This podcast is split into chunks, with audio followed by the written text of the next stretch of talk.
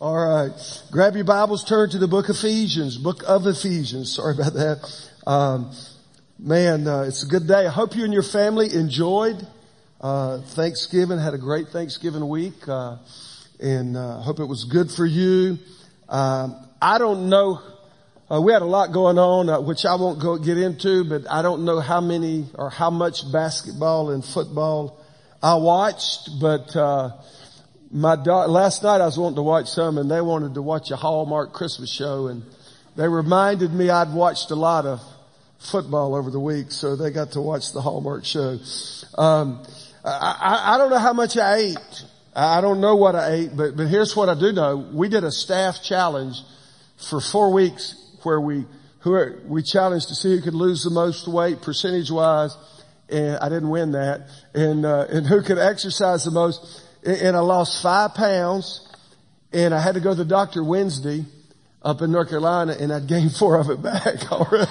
So, and, and, Thanksgiving hadn't even happened yet. So I'm just saying, you know, I, I don't know what that means, but, uh, but I had a good week. Uh, I hope you had a good week. I hope you got plenty to eat and, uh, but I also hope that you had an opportunity maybe to, um, to reflect on the Thanksgiving holiday. I mean, what, you know, it's, it's so easy to, you know, to, to think about the general things and, and I hope you took some time just to reflect a little bit and kind of think about, okay, what does God think about this? I read about this little boy a couple weeks ago and I kind of saved it, but he, he was four years old and he went to Thanksgiving uh, and they asked him to say the to say the prayer, you know, to return thanks for the for the dinner, and and so he began obviously thanking God and he, he thanked God for his friends and he called them all by name and then he thanked God for mommy and daddy and brother and sister and of course grandma and grandpa and then he got to the aunts and uncles and cousins. He's just going down the list.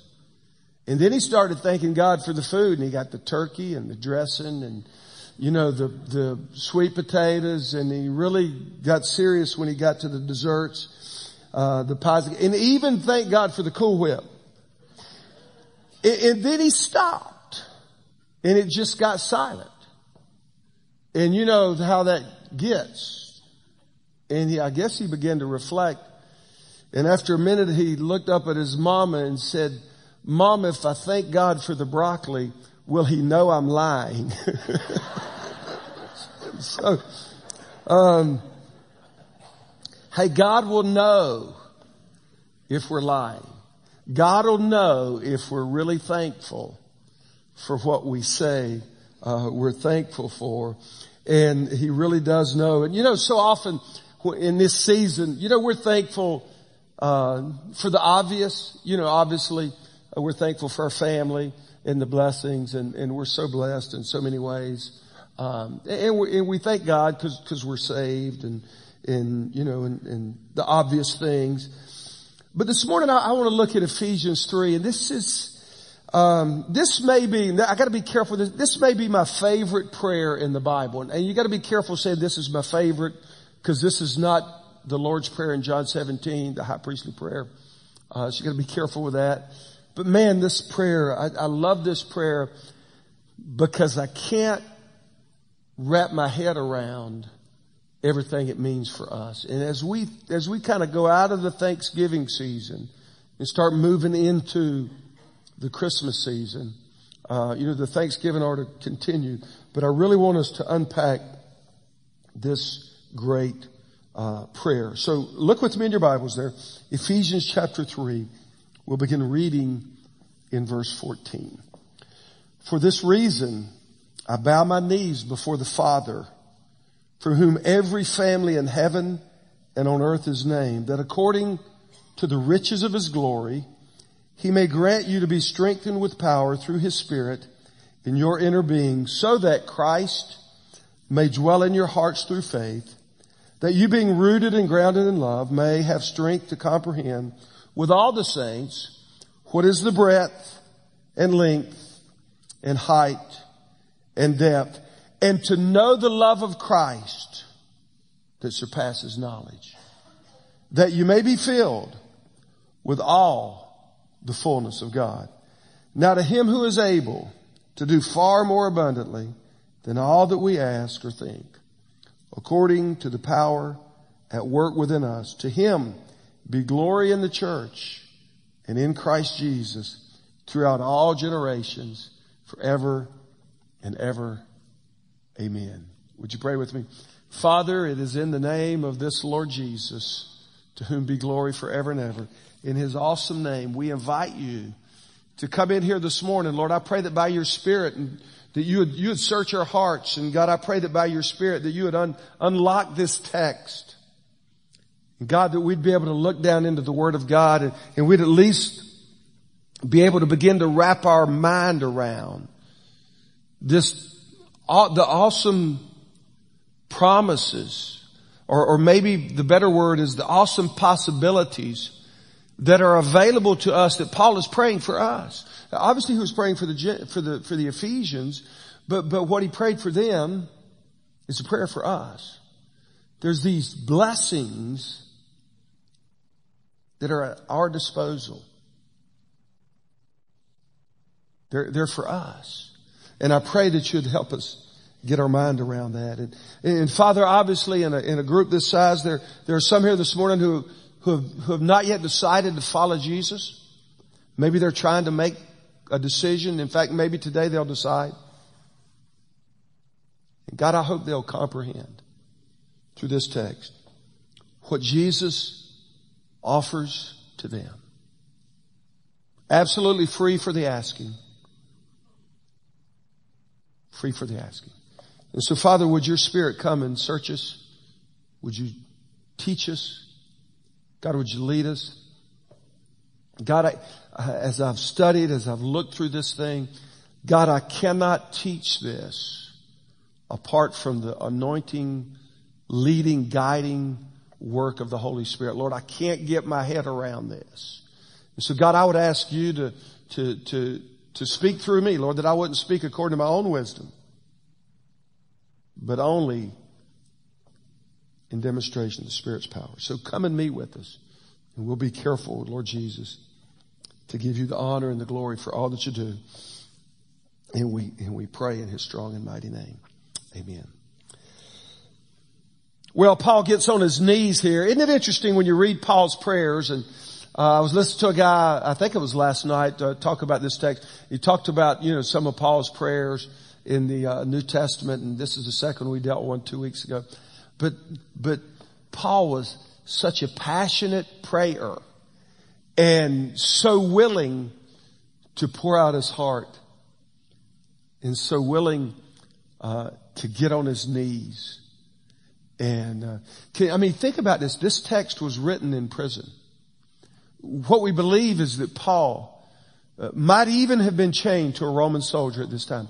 Could you imagine? I mean, imagine that, that you're in a dungeon, you're chained to a Roman soldier, and, and here Paul is, you know, about to dictate a letter to a church, and he, he gets on his knees, and he just, and he's chained to this old boy that's a Roman soldier. And, and he just begins to pour out his heart. That God would do something in the lives of these Ephesians who he had poured his heart into who he had presented the gospel to. And so he just, he pours that out to them. Now, now why did he do that? Well, look at verse 14. It says, uh, excuse me, it says, for this reason I bow my knees. And so if you, you guys, we gotta look back and I started looking back and said, well, what is the reason? And I looked up in, in a few of the verses. Well, if you go all the way back to Ephesians 3 verse 1, you see an almost exact statement. He says, for this reason I bow my knee. And, and, and then he goes into this parenthetical statement. And so what you've got to do is you've actually got to go back to chapter one and you got to go back to chapter two and you got to find out why is he praying what he's praying and, and, uh, Ian dealt with really one of the reasons last week because he talked about how we, we, we're dead in our transgressions and our sins, but God, because of the great love with which he loved us, made us alive in Christ. In other words, we were dead and now we've been made alive and, and raised up with Christ. And, and, and, so that's part of the reason, but that's not all of the reason, because if you, if you're going back to chapter 2, li- listen about verse 12. He says to them, he says, remember that, that you were at that time separated from Christ. You were separated. Uh, from Christ, alienated from the commonwealth of Israel and strangers to the covenants of promise, having no hope and without God in the world. But now in Christ Jesus, you who once were far off, you were, you were far off, but you've been brought near by the blood of Christ. And he goes on to talk about how, how God made the two one in Christ Jesus. And, and so all the promises, all the covenants and all the love and all the compassion that God had for Israel, Paul says, what's theirs is now yours in Christ Jesus, our Lord. And so he says, for this reason, I bow my knees before the Father from whom every family, it says in the, the ESV, uh, I think in the NIV it probably says the whole family. And what he's talking about there, not, not, not every family, uh, in the world, but every believing family. In other words, Jew and Gentile. All the, all the people of God throughout the ages. God is the father of all the people throughout the ages. And he says, because of that, I bow my knees and, and I pour out my heart uh, to God. And so, so what I want us to do is, is so he bows his knees and he pours out his heart and, and, he, and he prays and he, what he does, there's really three possibilities that he prays for, or we could call them blessings. This is Thanksgiving, we'll just call them blessings. He prays for three blessings for us and then he leaves us with the promise. And so let's kind of deal with that. And I, what I'm going to do is I'm, I'm going to kind of, I'm going to talk my way through the text, or we're going to talk our way through the text. Now, I'm going to give you an outline because some of you like outlines and, and I like outlines, but I had a little bit of a challenge outlining it. But anyway, I'll, I'll give that to you. But what I want to do is there, there are three purpose clauses in the text that we read. And you often see those when you see the word that. Uh, sometimes it's so that. Now, but it's interesting because this one will confuse you. But I want to, let me show you what they are and then we'll talk about them. In, in verse 16, uh, he says, he says that, just underline that in, in your Bible there. You put a circle around it. That's a purpose statement. I bow my knees in order that. And then he goes into this, and we'll talk about that in a second. Now it looks like the beginning of verse 17, so that, that looks like the same statement, but actually, that is not. That is a, that is a continuation of, of the first one. Uh, that's a, that's a verb there, and we'll get to that in a moment. But look in the middle of the verse.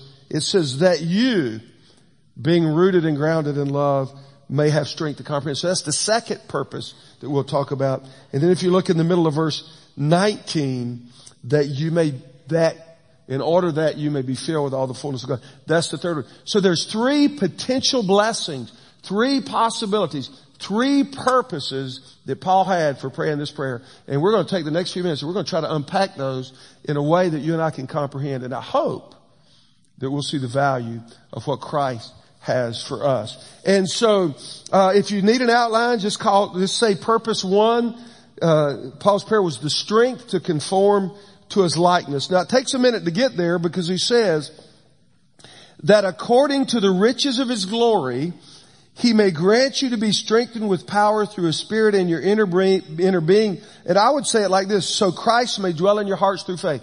Now that is a mouthful of truth that we could take, there is so much there that we could preach about. There is so much there that we could talk about. But what I want us to try to do is kind of get a sense for, I mean, Paul prays all that and he's got a very specific reason and that reason is that Christ may dwell in our hearts through faith, and we'll get to that in a moment. But, but let me just say it this way. Uh, when he says there, according to your riches, I pray, uh, what he's talking about is, I mean, that phrase is not out, I, Paul says, he doesn't say, I pray out of God's riches, he, he does this. Uh, Paul says, I pray that according to his riches. And there's a, there's a significant difference. Let me illustrate. If, if you were a millionaire and, and you went over to, um, to home day, I don't, I don't know who's, uh, you went to Brookshire where they're ringing the bell, right? Why, I don't know where White is. So you went to Brookshire and they're ringing the bell at the Salvation Army. You're a millionaire and if you drop to 10, you, let's just say you dropped 100 in the, in the red barrel. You would be giving out of your riches. If you're a millionaire and you give 100, that's like us giving a dime, right? You know, maybe a dollar. But if you as a millionaire, you go by there and you write a check for 10, 20, 30,000, maybe 50,000, you wouldn't be giving out of your riches.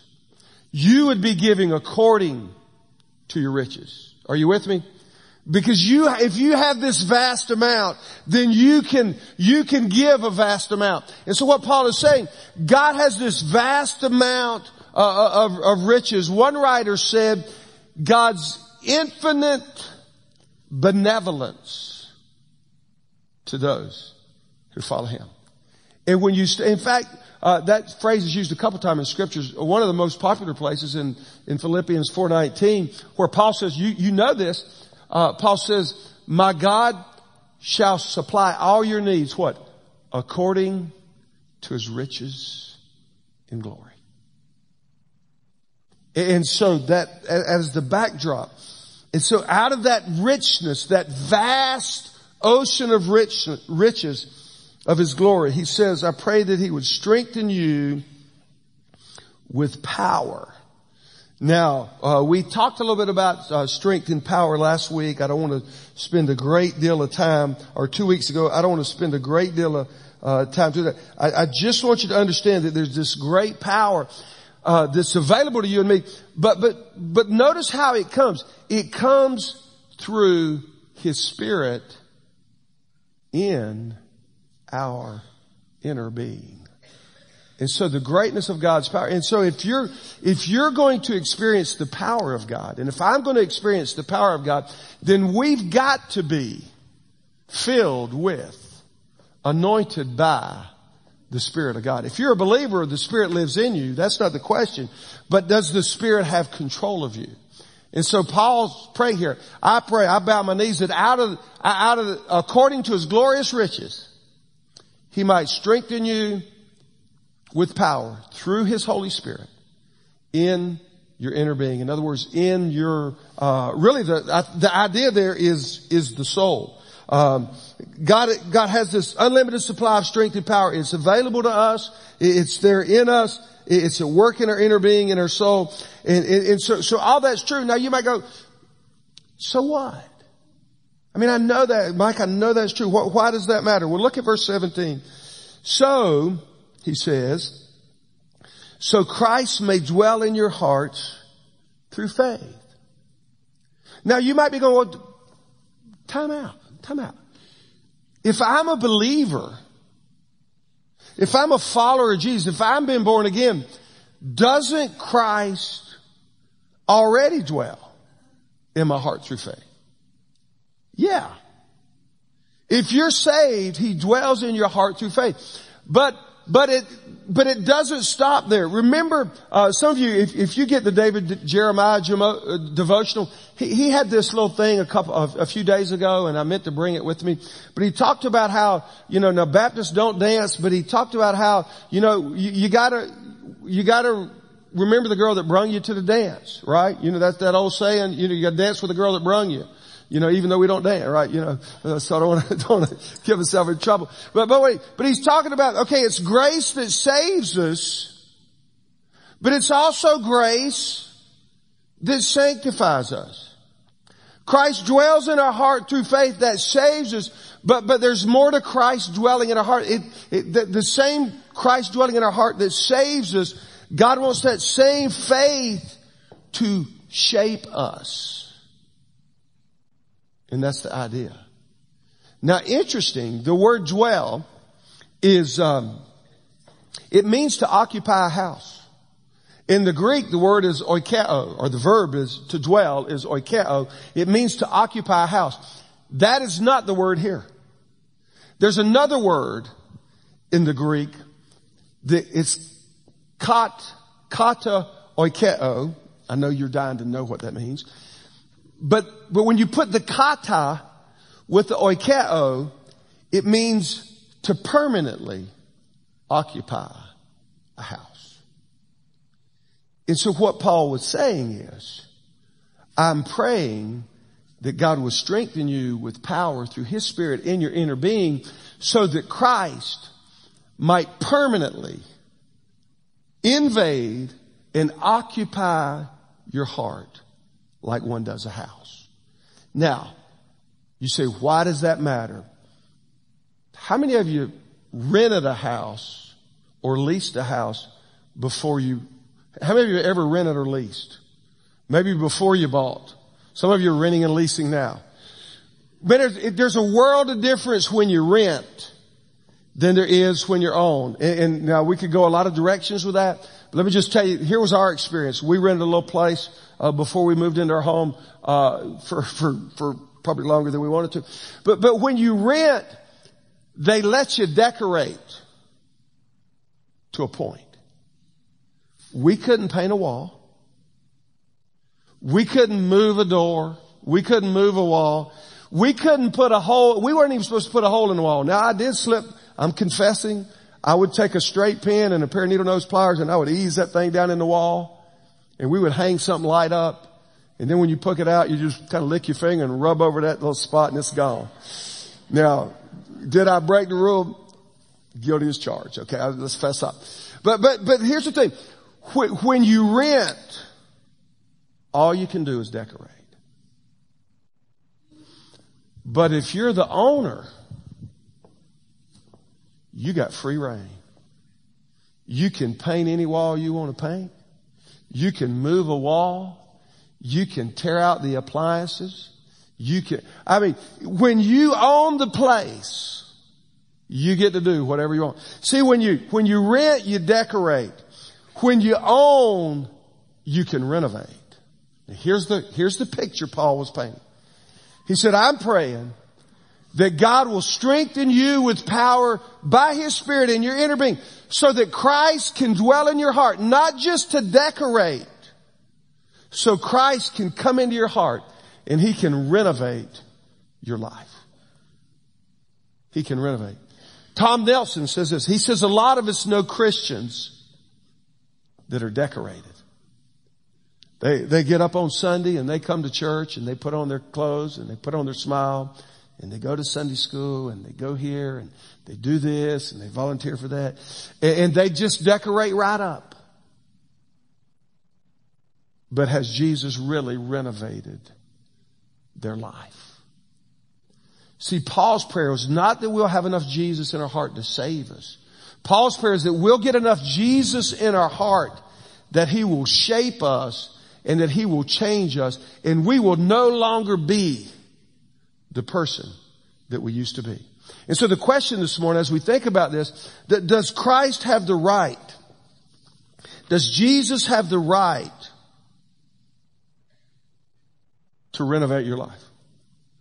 Does he have the right to change how you treat your spouse? Does he have the right to change how we treat our kids or how we parent our kids, adult or children. You know, does he have the right to speak into our relationships? D- does Jesus, does he have the right to, um, to control our schedule and dictate what we sign up for, what our kids sign up for, what our, what our parents sign up for? I mean, does he have the right? I mean, do, do we, have we given him the right to change our time and to change our schedule? Does Jesus have the right to manage our finances? Does he get to control the media presence in our life? Cause see, here's the thing. When, when, when he becomes the owner, he gets to do whatever he wants. But if all we're doing is letting him rent space, he can decorate, but he cannot renovate. And so that, that's kind of the question. When you examine your life, what, uh, d- does Christ, have you given him the, the opportunity and the power to change? And so the, so Paul prays, listen, I'm praying that, that you'll have the strength to be conformed into the likeness of Christ. But, the, but that's not all. Let's go secondly. There's another there. Let's look down at verse, uh, the middle of verse 17. That you, being rooted and grounded in love. Interesting terms. Are those, it's kind of a mixed metaphor. There's a, there's the, the word rooted is an agricultural term. Um, it, it, simply means to, to put down, put down roots and to be nourished and, and all those things that are affiliated with horticulture and agriculture. The second term is the term, uh, grounded, uh, almost founded upon. If you think about the foundation, that's kind of the, the picture there. And what he's saying is that you, being rooted and grounded. In other words, what he's saying is, uh, the uh, the grammar there, if you study it, says that, that what happened when you came to Christ. Here's what happened: you you were rooted in Christ. In other words, all the nurture, nourishment that you need, it, it was given to you, and and it and you have that available to you. And secondly, uh, the foundation, the firmness, the solid, the foundation to to endure the storm and to, to, uh, to go through everything that life comes, that, that foundation, that, that groundedness that you need, that's already available to you. And so he's, what he's saying is that you, because that's true, I want you to be able to comprehend the breadth and height and width and depth. In other words, to, to understand literally the dimensions, if you will, uh, of the love of Christ. And, and that's kind of the idea there. Now, different writers have kind of done different things, but, but, but notice what he says there. He talks about the breadth and length and height and depth. What, what does he mean? It, isn't, it, isn't it kind of interesting? Because we live in three dimensions. And yet God gives us four here. There, there's, you know, he adds at least one more dimension. But when you think about the breadth of the love of Christ, what, what, what does that mean? Um, Revelation 7 9 talks about that there, you know, about people that are redeemed from every tribe and every nation. The breadth of God's love is that He has this unconditional, unwavering, unchanging love for anybody and for everybody. I mean, God loves the Buddhist as much as He loves the Baptist. God loves the Muslim as much as he loves the Methodist. God loves the prostitute just as much as he loves the Sunday school teacher. God loves the pornographer just as much as he loves the preacher. Listen, the breadth of God's love is unlimited. God loves everybody. For God so loved the world that he gave his only begotten son. And so the, the thing that, that that says to us is that no matter where you are, no matter where we've been, God's love is available to us. And so that's the breadth of His love. Then He uses the term the length of God's love. Well, what is the length of God's love? Well, it began in eternity past.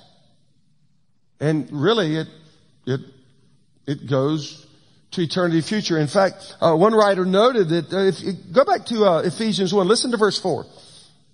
Ephesians 1 4 says, even as he chose us in him before the foundation of the world, that we should be holy and blameless before him. Listen to this term. In love. What did God do in love? In love, that, that, that's in the beginning, before the foundation of the world. In love, he predestined us to be adopted as sons through Jesus Christ. And, and so, so the length of God's love, it began in eternity. But, but did you know the, did you know the Bible says, I think it's in First Peter, God is long suffering to us, almost to usward. You know, you know that verse? Not willing that any should perish, but that all come to repentance. Do you ever wonder why God doesn't just say, I am done with y'all? And I, I don't mean y'all, but I mean us. Or do you ever wonder why God just doesn't look at this world and say, I'm, you know, I, I, I'm done. Why not? Because the, because his, his love is so long suffering. He doesn't want anyone to perish. He wants all to come uh, to repentance. And, and, then we talk about uh, the depth, uh, you know, or the height of his love. I think Ian probably alluded to this last week uh, verse 5 of chapter 2, God made us alive in Christ. Uh, God raised us up with Christ and God seated us with Christ in the heavens. How high is God love? God can take a wretched, rotten, rebellious sinner like me and redeem me and then raise me up and sit me in the heavenlies at the right hand of the Father beside Jesus?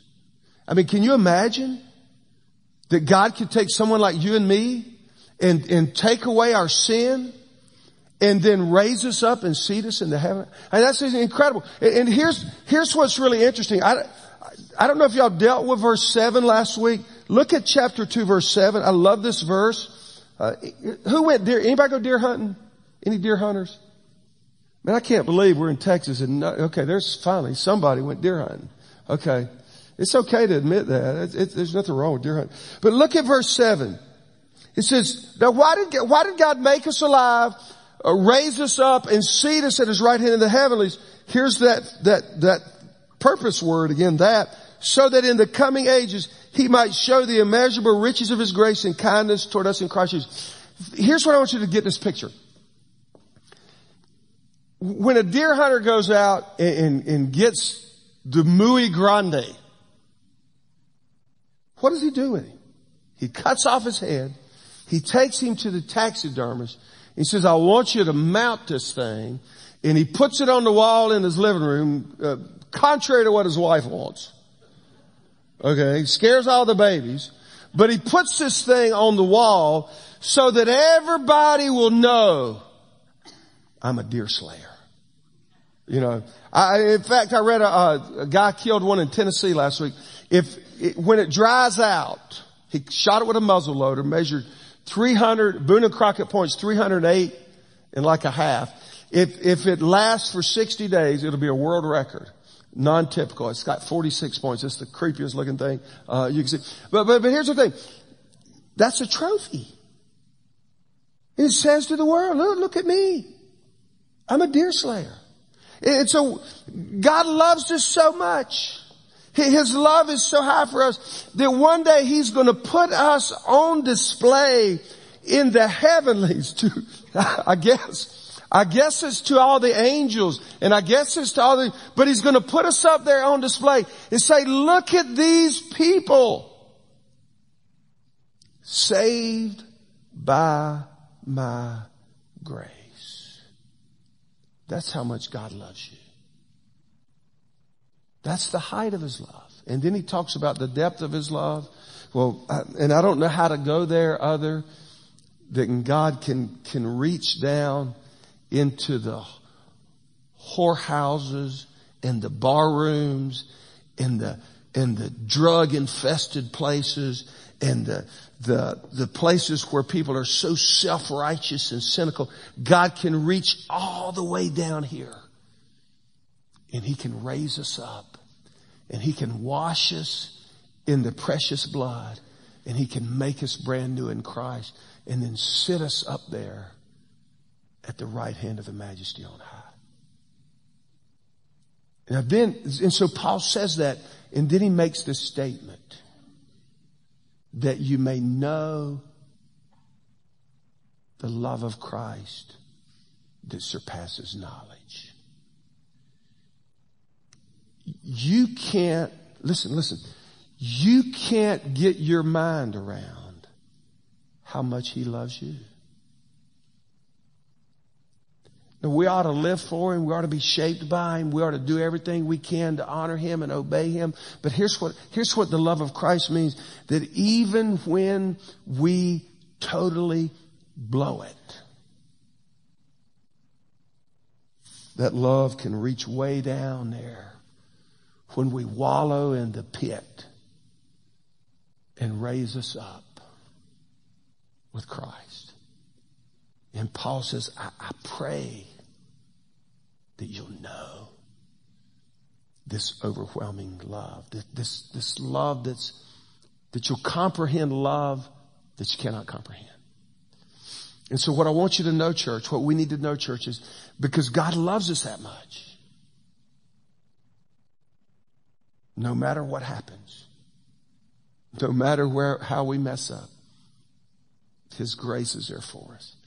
And He wants to pick us up and raise us up. Why? And then, then, we get to the third one. If you look in the middle of verse 19, and we got to go quickly, that you may be filled to all the fullness of God. The word filled, uh, you don't fill yourself. It's a passive voice. In other words, you be filled by, where you're filled by the Holy Spirit, you're filled by the power of God, and you're filled to what? You're filled to all the fullness of God. Uh, and, and kind of the idea there, and I, and I wrote this down. I don't want this to come out wrong because I don't want to sound like, I don't want it to be Mormonistic. That's not a word, but, but you know, Mormons think they're going to become God.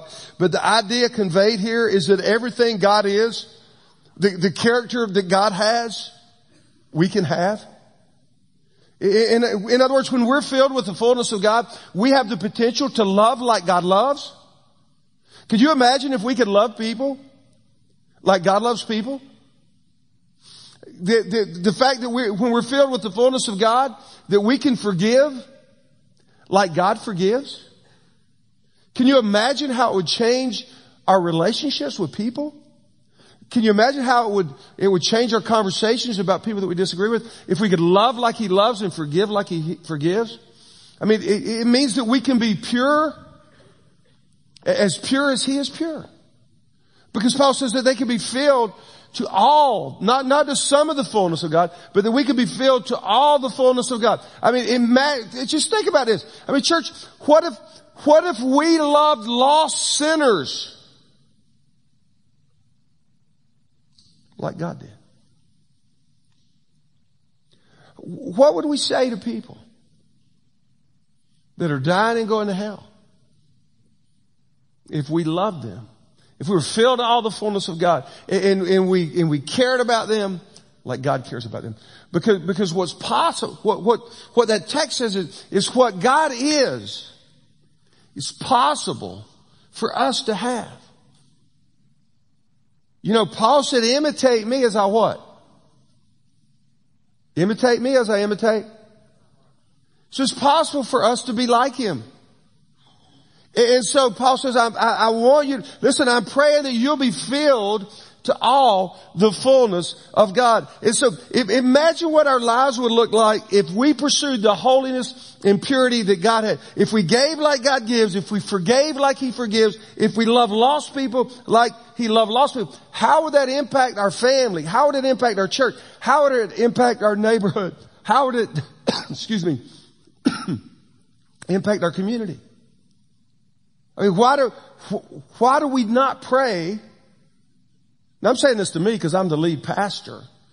Why are we not praying like Paul prayed that we would be like Paul, Paul prayed we could be?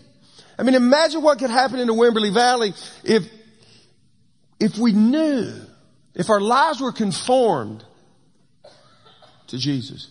If we wrapped our mind around the overwhelming love God has for us and for them. If we were filled to all the fullness of God, imagine the impact we could have on our community. Why do we not ask? Why do we not ask? And Paul kind of, he gave him this promise. He said, here, what's possible? He said, it's possible for you for Christ to dwell in your heart permanently and to shape your life and to change your life. It's possible for you to comprehend love that's incomprehensible. It's possible for you to be filled with all the fullness of God. Paul said, all that's possible. Those blessings are possible. And then look at the promise he gives us in verse 20, uh, verse 20 and verse 21. Real quickly, he says, now to him who is able to do far more abundantly than all that we ask or think, according to the power, look at this, at work where? Within us. What is that power? It's the Holy Spirit of God. Where, where is it? It's in us. It's at work in us. And so God is able to do. This is incredible. Uh, uh, a theologian named, let me see if I can get his name, Arthur Pearson. He said, he said there's a sevenfold measure of the power of God in, in that verse, in that benediction. He said, he said first God is able to do what we ask. Second, God is able to do all that we ask. Third, He is able to do what we think. Fourth, he is able to do all that we think. Fifth, he is able to do above all that we ask or think. Sixth, he is able to do abundantly above all that we ask or think. And seventh, he is able to do exceeding abundantly above all that we could ask or think. What a promise.